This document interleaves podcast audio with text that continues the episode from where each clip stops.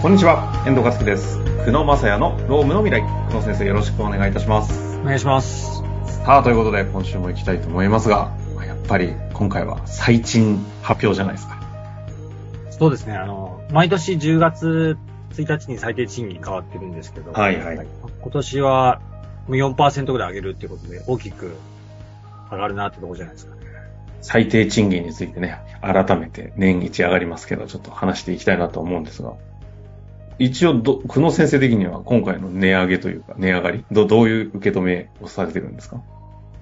私はあの、セミナーなんかでも予測で今年は4%だって言ってたんですけど、まず当たったぞっていう。ズバリ、ズバリ当たったっていう話をお客さんにはしてて、はいはいはい。本当は多分5%ぐらい上げたかったなと思うんですけど、今まではどちらかというと最低賃金ってあの、やっぱ上げるとですね、経済団体の方からいろいろクレームが入るんで、うん。まあ、なので政治の、まあ、政治的な観点から、まあ、2%とか3%ぐらいに抑えたところが、まあ、今回はもう、あの、働く人ももう苦しいだろうってことで、まあ、上げざるを得なくなったってことで、今4%で落ち着いたっていう感じですかね。大幅に。っていう中において、もう今回埼玉、東京、千葉、神奈川あたりが41円。41円ですね。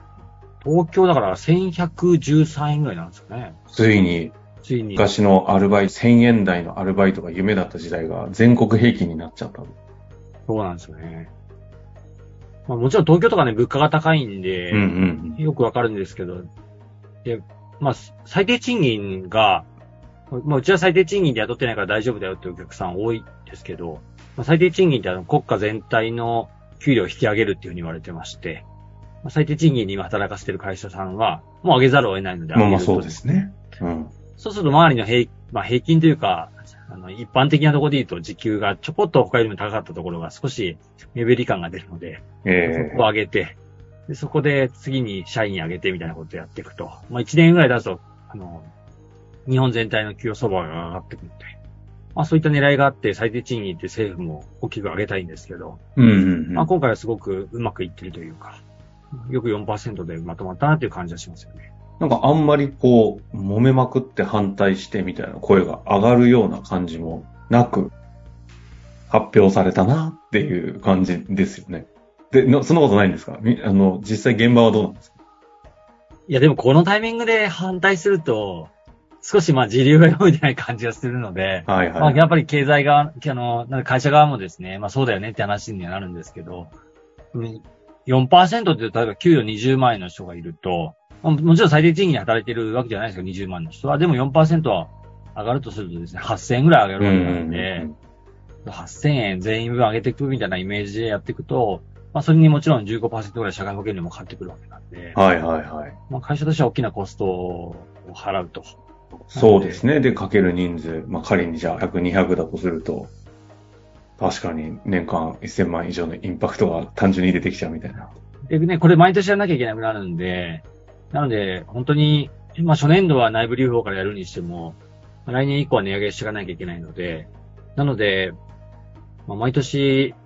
上げていくんですけど、どっかでノーって食らうとですね、そこの会社はやっぱり競争から降りていかなきゃいけなくなるんで、うん。まあ、そうすると人が集まらなくなってみたいなことで、まあ本格的に毎、まあ今回4%ですけど、もしかすると来年5%しか上がるみたいな感じもあって、まあかなり大きなインパクトがあるんじゃないかななんか全体の動きとしては大手企業がね、この間何度も久野先生お話しくださっている、あの、初任給30万超えみたいなことが大きくある中で、最賃はこう4%みたいなところで値上げしながら、なんかこう、企業としての給与の扱いの格差が結構顕著ですよね。本当に稼げる会社じゃないと、残れないっていうようなところで、まあデフレの時はね、あの、去年と同じような売り上げってことは、ある意味成長してたってことだと思うんですけど、はいはいはい。もうこれからは本当に売り上げが毎年上がって、粗利が増えていくっていう状態にしていかないと、もちろん社員の給与だけが増やし続ければ会社潰れますので、まあ、本格的になんか戦いに入ったっていう感じがしますよ。いやー、そう、全体的にね、そうですね。戦わなきゃいけないフェーズに入ったのかということなんですかね。まあ、そんな中で最賃ということではありますけど、最低賃金って2種類実はあるみたいな話をちょっとポロッと聞いて、え恥ずかしながら知らなかったんですけどというところがあるんですが。あの、最低賃金ってあの、ち地域別の最低賃金と、あと、特定最低賃金って言ってあの、まあ、業種別の賃金ってあるんです。ほうほうほう。知ら知らなかったです。え、そっちも要は値上がるんですか？大体この発表されている時って。え大体そこは10月ぐらいに発表された後に、12月、まあ年末ぐらいとかに、まあ、あの、変わるって感じですね。あ、そうなんですね。じゃあ、何最低、言い方が違うんですか？あの、特定最低賃金ですね。業種別最低賃金とかって言います。おーで、我々がよくメディアとかで今回41円だ、40円だって聞いてるのは、は、地域別ですね。あ、地域別最低賃金か。それが、あの、一般的な最低賃金のことなんですね。そうですね。岐阜県で働くんだったら、この最低賃金にしてくださいよってところがありまして。で、もう一つ、あの、その地域別最低賃金っていうのは、まあ例えば私、愛知県の会社なんで、はい。これあのネットで調べればすぐ出てくるんですね。あの、要は産業が強いところは、その最低賃金じゃダメだよっていうことで、うんうん愛知なんかだと、やはり自動車産業を中心に製鉄業とか、例えば、ああと、まあ、輸送用機械器具、まあ、製造業みたいな感じで自動車関連ですね。あ。はいはいはい。えー例えば製鉄に関しては1018円が最低賃金で、あで、そうなんだ。輸送用器具に関しては997円が、これ業種別の最低賃金なんですね。えで、実際の最低賃金っていうのは986円なんで、ー、なるほど。だから地域別最低賃金よりも業種別最低賃金、特定最低賃金っていうのは高く設定されているあ、そうなんですね。と。で、大体その発表10月以降の月末とかに地域別じゃない、業種別の方が出てくるんですか？まあ12月ぐらいですね。10月にやるじゃないですか。10月にやると、ちょっと近づくんですよね。特定最低賃金に。で、これでいけい。ないと思って、で、まあ去年だと令和4年の12月16日ってちょっと中中途半端なタイミングから変更になりまして、ほうほうほう結構給与計算迷惑なんですよ。そう、あ、本当ですよね。確かに途中で変わるのか。締めがみたいな。あまあまあでも最低賃金もそうなんですけど、最低賃金に触ってる会社なんかだと、20日締めの会社なんかは、どっかで給与上げるんだとかですね。なるほどまあそんなことやったりはしてますけど、まあそんな感じで2種類あってですね。だから、そこも実は気をつけなきゃいけなくて、意外と知らないお客さん多くって、まあこう定職してたっていうケースはあったりしますね。あ、その業界にいながらも、自分たちが対象になっている特別最低賃金に触れてるのに気づかず。はい。あ、そうなんですね。ありますあります。え、ちなみにちょっとこれ具体的な実務入りすぎると 頭こんがらがるんですけど、それが発覚した場合って、結構遡ってっていう話になるんですか？最低賃金は、その労働基準法の中ではも、最もその遵守しなきゃいけないっていうか厳しい法律なので、はい、はい。絶対遡って払わ、払ってもらってます。あ、じゃあもう全、要は、定職したとこ全部ってことですね。全額です、ね。そりゃ、そりゃそうか。そうですね。うんなるほど。そんな中でなんですけど、今リモートワークすごい盛んになってはいるじゃないですか。もう当たり前にデフォルトになって。例えば、どこでもいいんですけど、東京の会社で、リモートワークしてる方々が、例えば沖縄、岐阜とかで、こう、地方ってなった場合って、各それぞれ働いてくださっている方々のち最低賃金を基準とするんですか？あの、会社のですね、基本的に所在地ですね。だから、東京の会、東京の所在地の会社は、東京の最低賃金です。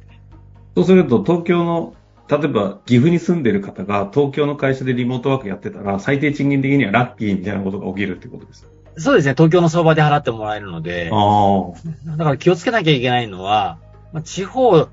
基本的にリモートできる人って別に東京の会社でも岐阜の会社でもいいわけなんです。名古屋の会社でも。そうですよね。そうやって考えると、明らかに東京の方が相場が高いので、うんうんうん。なので、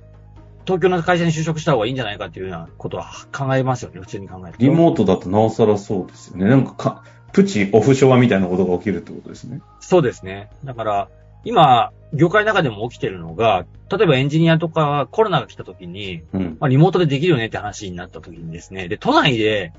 エンジニア探してくるの結構大変なんですよ。はいはいはい。で、地方を見、見、見見てみると、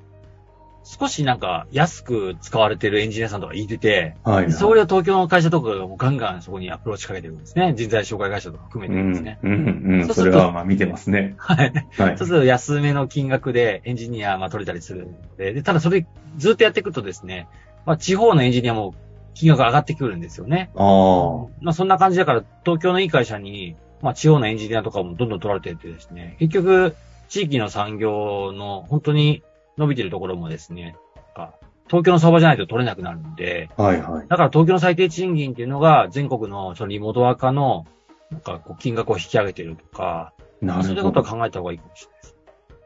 あ、そう、そうか、繋がってってるんですね、そうやって。そうか、でもリモートによって、地方の相場も結果的にそういう、要はう売り手市場みたいなところの人材は、全体的に引き上がりが起きてってるってことか。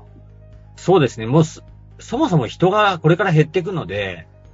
まあ毎年ね、労働人口も統計的には50万人近く減っていくわけじゃないですか。ん。って考えれば、今日よりも1年後の方が人材難のことはもうだ誰しも分かってるわけなんで、経済学的にはもう需需給のバランスでも、もうひ常に足りないっていう状態はいなので、はいはい。だから高く払ってでも取りたい会社っていうのは全国、今までは本当に地域でしか仕事ができなかったので、まあ、この地域は安い、この地域は高いってことがあったんですけど、もうそれがもう極めてなくなっていくし、まあリモートっていうのは完全にそれを破壊させたというかですねなるほどですね。まあ、ということで、最低賃金というところから結構いろんなところまで裾野が広がっていった話ができたんですけれども、また最低賃金絡み、ちょっともうちょっと聞きたいという質問等々ありましたら、ぜひお寄せいただけたらなと思っております。終わりましょうか。ありがとうございました。